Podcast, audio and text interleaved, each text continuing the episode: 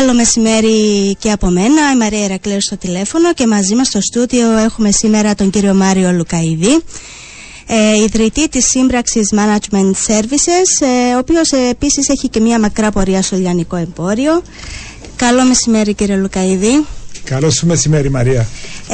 Σήμερα θα μιλήσουμε για πολλά, για τις οικογενειακές επιχειρήσεις με τις οποίες έτσι ασχολείστε ιδιαίτερα το τελευταίο διάστημα και θα μιλήσουμε και για το λιανικό εμπόριο. Λοιπόν, να ξεκινήσουμε από τις οικογενειακές επιχειρήσεις. Δώστε μας την εικόνα, αν υπάρχουν συγκεκριμένα στοιχεία για την κυπριακή αγορά. Στοιχεία, Μαρία, δυστυχώς δεν υπάρχουν. Είναι μια από τις ιδεαμίες που έχουμε στην Κύπρο. Γενικά η ύπαρξη στοιχείων και δεδομένων δεν υπάρχει και διερωτούμε αν αυτό είναι και αποτέλεσμα ότι δεν θέλουμε να έχουμε διαφάνεια σαν λαός. Με ανησυχεί ότι αυτός είναι ο λόγος. Αλλά παγκόσμια 80% των επιχειρήσεων περίπου είναι οικογενειακές. Η Κύπρος δεν διαφέρει.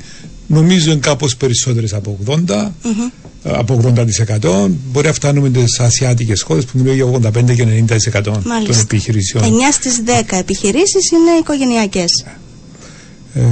Φαντάζομαι και ένας άσμα της συνάντησης είναι το σεμινάριο που έχουμε, το εργαστήριο, ναι, μαζί με τους συνεργάτες μου του P Philosophy, τον Δημήτρη Λουκαΐδη και τον Ελί Γουακίπ, την 1η και 2 Νοεμβρίου, το οποίο είναι το τρίτο σεμινάριο που παραλαμβάνουμε. Ποιος είναι ο στόχος του συνεδρίου και το περιεχόμενό του? Ωραία. Καταρχήν να πω ότι το τρίτο έχει γεμίσει πλήρως. Μάλιστα. Και αυτό δείχνει ότι η προσπάθειά μας ξεκίνησε να πετυχαίνει το όχι να παίρνουμε περισσότερους συμμετέχοντες, αλλά να δημιουργείται γνώση γύρω από το αντικείμενο οικογενειακή επιχείρηση και τι βήματα πρέπει να πάρθουν, ναι, που είναι ο στόχος του σεμιναρίου, τι βήματα πρέπει να πάρει μια επιχείρηση για τη μακροζωία της. Όπως ξέρεις, μια επιχείρηση, Μαρία, ξεκινά, διότι αντιλαμβάνομαι και εσύ μεγάλωσες σε οικογενειακή επιχείρηση, ξεκινά από τον ιδρυτή, ο οποίος ιδρυτής ήταν ένας άνθρωπος με μια ιδέα, με μια σκέψη να κάνει κάτι δικό του. Συνήθως δούλεψαν πάρα πολύ σκληρά και φτιάξαν μια πετυχεμένη επιχείρηση, όπου ο ιδρυτής ήταν εγώ, ό,τι πω εγώ γίνεται, αποφάσεις γρήγορα, ναι, πολύ σκόπος και φτιαχνόταν συνήθως μια πολύ πετυχημένη επιχειρήση. Και φτάνουμε στην επόμενη μέρα, έτσι. Και φτάνουμε στην επόμενη μέρα που ακολουθούν τα παιδιά. Ναι. Η δεύτερη γενιά, όπου τα παιδιά μεγάλωσαν μαζί, στο ίδιο τραπέζι έτρωαν, με τον πατέρα πήγαιναν εκδρομή, άκουαν τις ιστορίες της επιχείρησης, ζούσαν την επιχείρηση. Επιχείρηση και οικογένεια συνήθως είναι ένα. Τα παιδιά τις περισσότερες φορές τα προετοιμάζουν οι γονείς. Η Μαρία, λόγω χάρη που είσαι απέναντι μας, είναι πολύ κοινωνική, οπότε κάνει για πωλήσεις. Ο Γιώργος παίζει με τα μηχανάκια του, οπότε είναι καλός για παραγωγή και διαχωρίζουμε τον δρόμο των παιδιών για να ενταχθούν στην επιχείρηση, διότι η ανθρώπινη φύση είναι ότι ό,τι έχουμε θα το κληρονομήσουν τα παιδιά μας. Δεν υπάρχει άλλη σκέψη. Ναι. Και προετοιμάζουμε τα παιδιά μας να πάρουν την επιχείρηση. Πάνε, σπουδάζουν, κάνουν τις κατάλληλες σπουδές. Προς αυτήν την κατεύθυνση. Ναι, τα Σαββατοκυριακά έρχονται, ναι, στη δουλειά, τα καλοκαίρια, ναι, επιστρέφουν πίσω, παίρνουν τον τομέα. Ο πατέρας ξεκινά και λέει: εγώ κουράστηκα, του χρόνου θα φύγω. Αλλά όπως γνωρίζετε, του χρόνου δεν έρχεται ποτέ. Κάθε χρόνο είναι του χρόνου. Γιατί γίνεται αυτό? Δεν είναι έτοιμη η επόμενη γενιά να αναλάβει? Ποιο είναι το θέμα? Πάντα την ευθύνη την έχει αυτός που έχει τη δύναμη. Και τη δύναμη την έχει ο ιδρυτής, ο πατέρας. Δεν είναι έτοιμος να φύγει. Και δυστυχώς οτιδήποτε μας φέρνει πιο κοντά στο θάνατο, όπως η σύνταξη, όπως φύγαν τα παιδιά από το σπίτι, δεν είναι ευχάριστο. Και έτσι δεν είναι έτοιμος, και επειδή είναι άνθρωποι οι οποίοι μια ζωή δούλευαν και σκληρά, δεν έχουν δημιουργήσει στις περισσότερες περιπτώσεις κάποια εναλλακτικά, κάποιες δραστηριότητες, κάτι άλλο να κάνουν, κάποια άλλα ενδιαφέροντα. Και έτσι δυστυχώς εγκλωβίζονται στην επιχείρηση. Αυτό δυσκολεύει και τα παιδιά, διότι δεν τα άφησαν να μεγαλώσουν σε παρένθεση αναλαμβάνοντας ευθύνες, και ξεκινούν οι συγκρούσεις. Θα ακούσουμε εντακτικά: εγώ έκανα τη δουλειά για σας. Ναι. Όχι. την έκαμε για σένα, συγχαρητήρια, πήγες πάρα πολύ καλά, ετοίμας μας εμάς να τη συνεχίσουμε. Mm-hmm.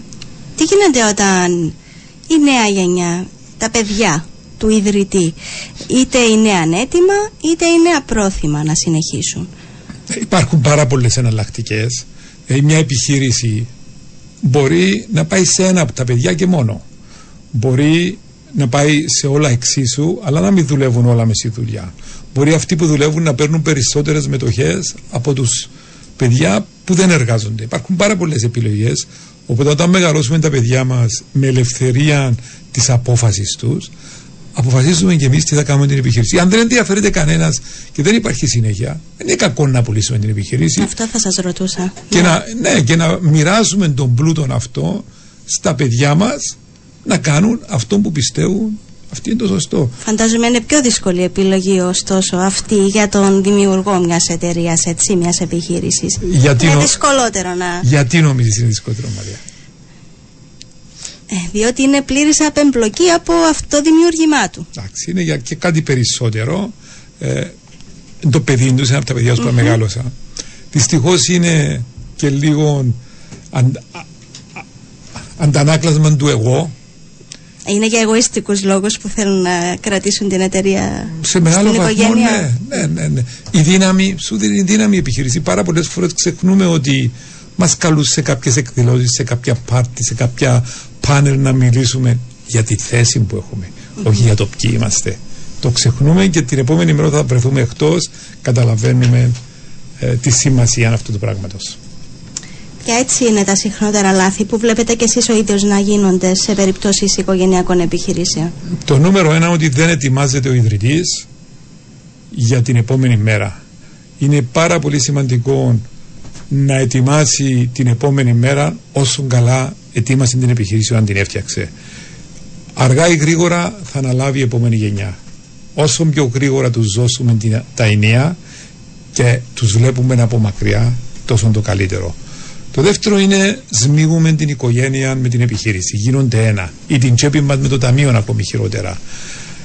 Τι σημαίνει αυτό? Πιστεύω ότι τα λεφτά που εισπράττει η εταιρεία είναι δικά μας.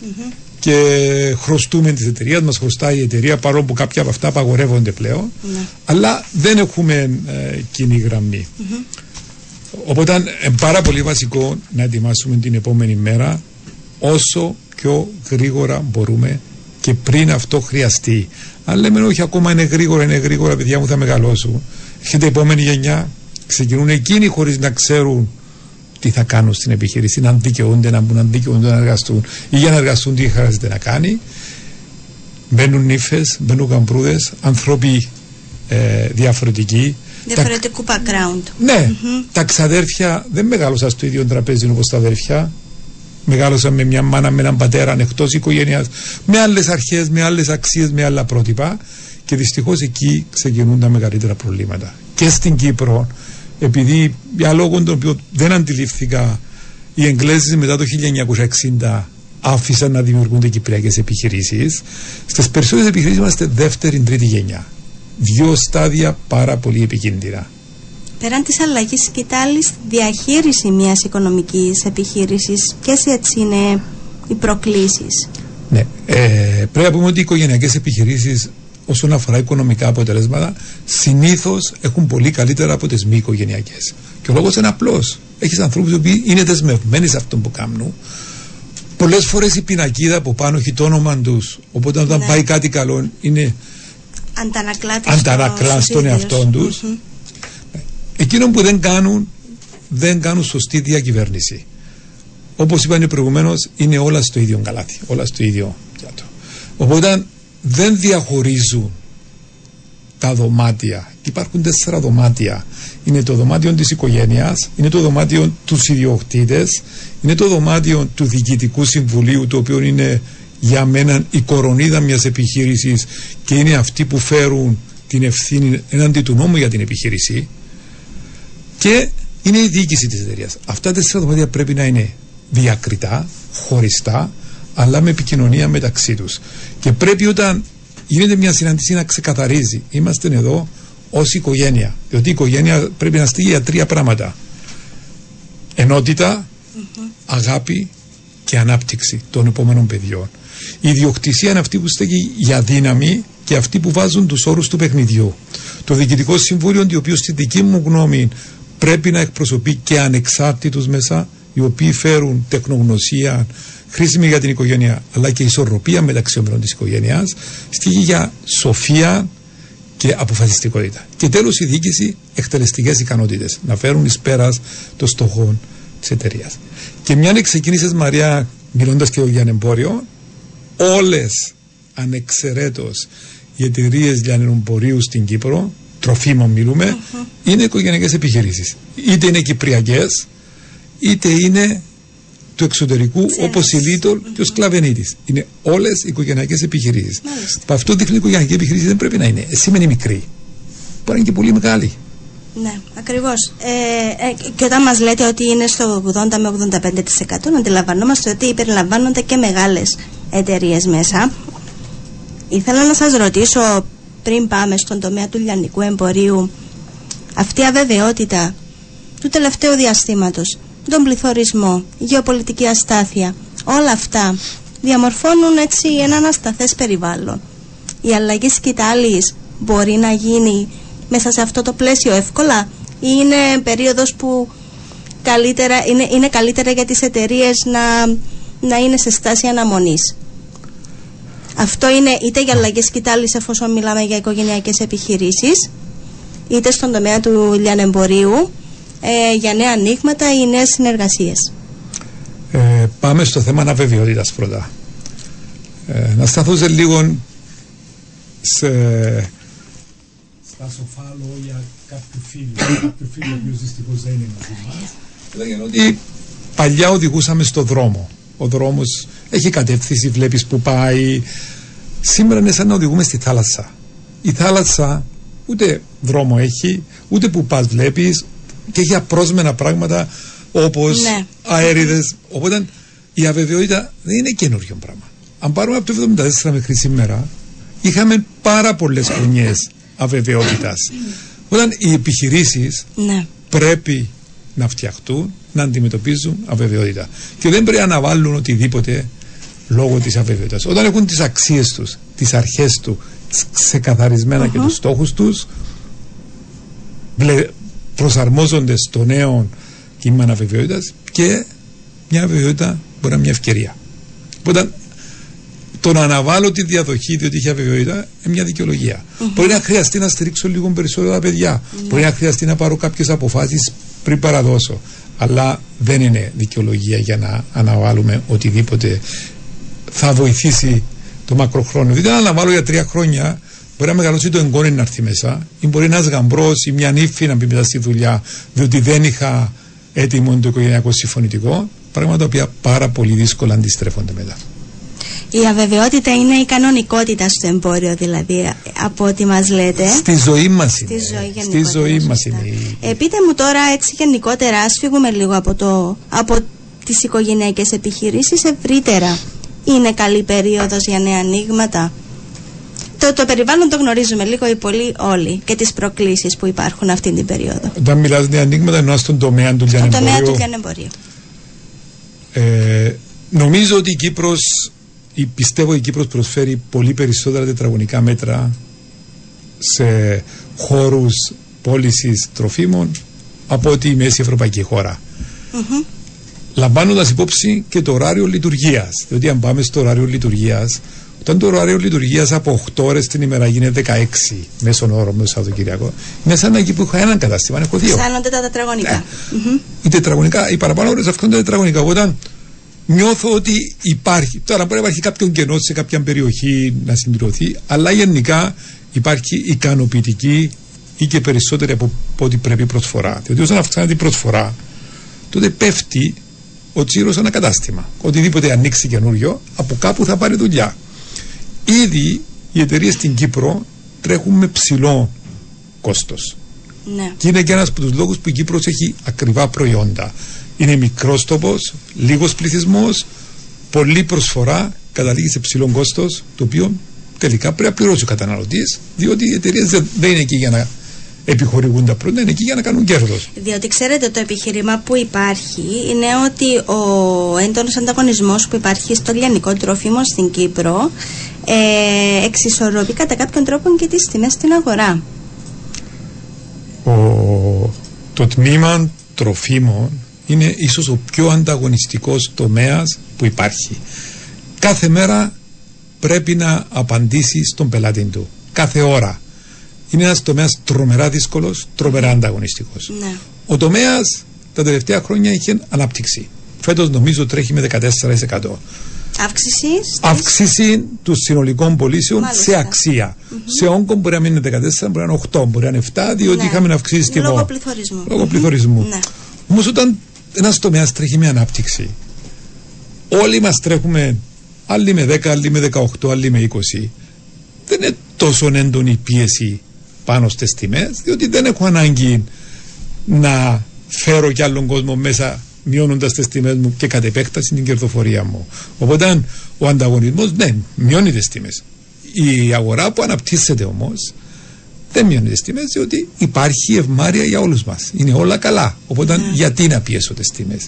Γι' αυτό και το καλάθι που δεν ξέρω αν τελικά το Υπουργείο Εμπορίου το εισάγει ή όχι, αν τα καταφέρει το εισάγει ή όχι.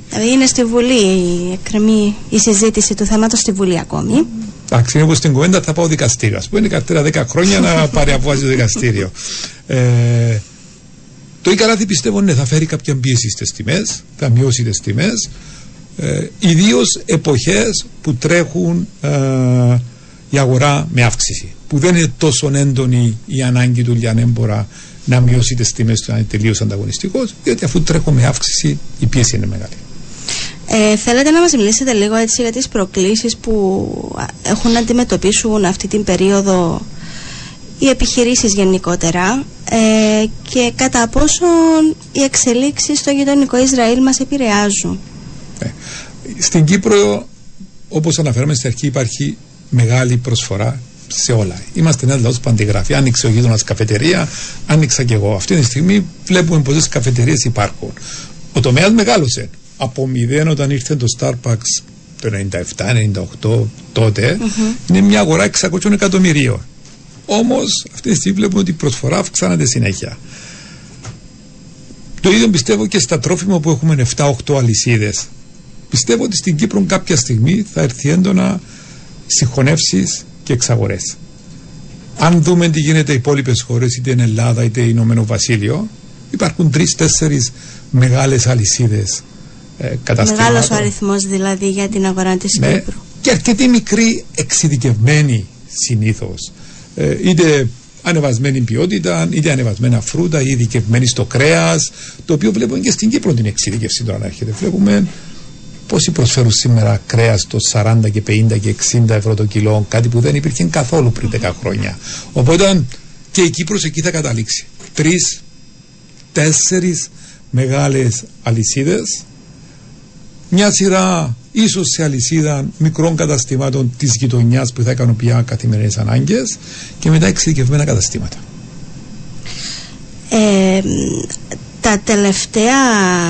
Τα τελευταία μέτρα της κυβέρνησης ως απάντηση στον πληθωρισμό και στην ακρίβεια τροφίμων με τη μείωση του ΦΠΑ σε συγκεκριμένα προϊόντα, θεωρείτε ότι οι μακροπρόθεσμα θα λειτουργήσουν θετικά για τη συγκράτηση των τιμών? Δεν είναι ένα αντικείμενο το οποίο κατέχω πάρα πολύ καλά. Σίγουρα βλέπω ότι γίνεται μια προσπάθεια. Υπάρχει αρκετή πίεση και από την αντιπολίτευση, διότι έχουμε έναν μεγάλο αριθμό σπιτικών τα οποία δεν τα βγάζουν πέρα. Και ντρέπομαι να βλέπω παππού, επειδή ήταν κυβερνητικός υπάλληλος, να παίρνει 4.000 ευρώ σύνταξη και να στηρίζει τα εγγόνια του που τέλειωσαν πανεπιστήμιο, διότι παίρνουν 1.000 ευρώ, διότι αυτά προσφέρονται σήμερα. Δεν φτιάχνουμε μια υγιή κοινωνία με αυτόν τον τρόπο. Υπάρχει αδικία η οποία πρέπει να διορθωθεί. Θέλουμε νέα παιδιά που να στέκουν στα δικά τους πόδια, ούτε του πατέρα τους που βρήκε την επιχείρηση, αλλά του παππού του που έχει τεράστια σύνταξη να τα στηρίζει. Θέλουμε παιδιά τα οποία να συντηρούν από μόνοι τους τον εαυτό τους και να προχωρούν μπροστά. Οπότε, καλά κάνει η κυβέρνηση και προσπαθεί να βοηθήσει. Το πόσο δεν ξέρω, αλλά το βασικό για μένα είναι ότι έχουμε αδικία στο σύστημα. Έχουμε μεγάλο αριθμό σπιτικών που δυσκολεύονται να τα φέρουν πέρα. Διότι ένα ζευγάρι και 2.500-3.000 ευρώ να παίρνει τον μήνα δεν είναι ικανοποιητικό ποσό μετά από τη φορολογία να τα φέρεις πέρα σήμερα με το κόστος της κατοικίας να έχει φτάσει στα ύψη. Έκανα μια σύγκριση. Εγώ ξεκίνησα να εργάζομαι το 1982. Έπαιρνα 300 λίρες το πρώτο μισθό, το σήμα. Ένας καλός μισθός τότε. Και αγόρασα ένα διαμέρισμα 8.000 λίρες. Ένα μονάρι, 55, μεταχειρισμένο, καλό διαμέρισμα. Δηλαδή ήταν 2 χρόνων μισθή. Σήμερα ένας καλός μισθός που ξεκινά κάποιος πτυχίους, 1.500 ευρώ, επί 13, πόσα βγαίνουν, 22.000 ευρώ. Θέλεις να πάρεις ένα μονάρι 130-140, θέλει 6-7 χρονών. Δηλαδή εγώ ήθελα 2 χρόνων μισθούς, σήμερα θέλεις 6-7. Ναι. Ανάποδα, για να πάρω ένα αυτοκίνητο, ήθελα πάλι σχεδόν 2 χρόνων μισθούς, καλό, ή 1 χρόνο, εκείνα έχουν μειωθεί με πιο λίγα λεφτά. Οπότε η στέγη έχει γίνει πολύ ακριβή, έχουν φτηνίσει κάποια άλλα πράγματα. Αλλά η στέγη είναι βασικό. Η στέγη έχει ακριβήνει αρκετά. Ναι. Και είναι αυτό που είδαμε, ότι μειώνονται και η ζήτηση για στεγαστικά δάνεια λόγω αυτής της αδυναμίας νέων ζευγαριών και οικογενειών να προχωρήσουν σε τέτοιου είδους ανοίγματα. Και αυτό δημιουργά πολλά προβλήματα. Δεν μπορούμε να μεγαλώσουμε μια νέα γενιά που να μην μπορεί να σταθεί στα δυο της πόδια. Εδώ πρέπει να βρούμε λύσεις. Ωραία. Επιστρέφοντας στο συνέδριο για τις οικογενειακές επιχειρήσεις. Το εργαστήριο. Να θυμίσουμε λίγο τις ημερομηνίες. Είναι 1 με 2 Νοεμβρίου. Τα κάνουμε όλα πάντα στο ΑΕΛΙΑ, διότι είναι ένας υπέροχος χώρος. Εκεί που κατάλαβα τι σημαίνει το φεγγσούι. Πίστεψα ότι το φεγγσούι υπάρχει πριν, έλεγα ότι ήταν ανοησίες. Για να ανταποκρίνουν, να έρχονται εύκολα και από Λάρνακα και Λεμεσόν. Έχει συμπληρωθεί οι θέσεις. Είναι ένα συνέδριο που είναι πλήρως επιχορηγημένο από την ΑΝΑΤ και τους ευχαριστούμε γι' αυτό. Το επόμενο θα είναι το πρώτο εξάμηνο του 24, οπότε μέχρι τότε θα ξαναμιλήσουμε, είμαι σίγουρος. Βεβαίως. Λοιπόν, κάπου εδώ φτάσαμε στο τέλος για το οικονομικό ένθετο της εκπομπής Διασποράς Ειδήσεων. Ευχαριστούμε τον κύριο Μάριο Λουκαΐδη που ήταν μαζί μας σήμερα. Καλή συνέχεια σε όλους.